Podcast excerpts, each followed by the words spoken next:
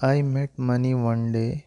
I said, You are just a piece of paper. Money smiled and said, Of course, I am a piece of paper, but I have not seen a dustbin yet in my life. That's called attitude.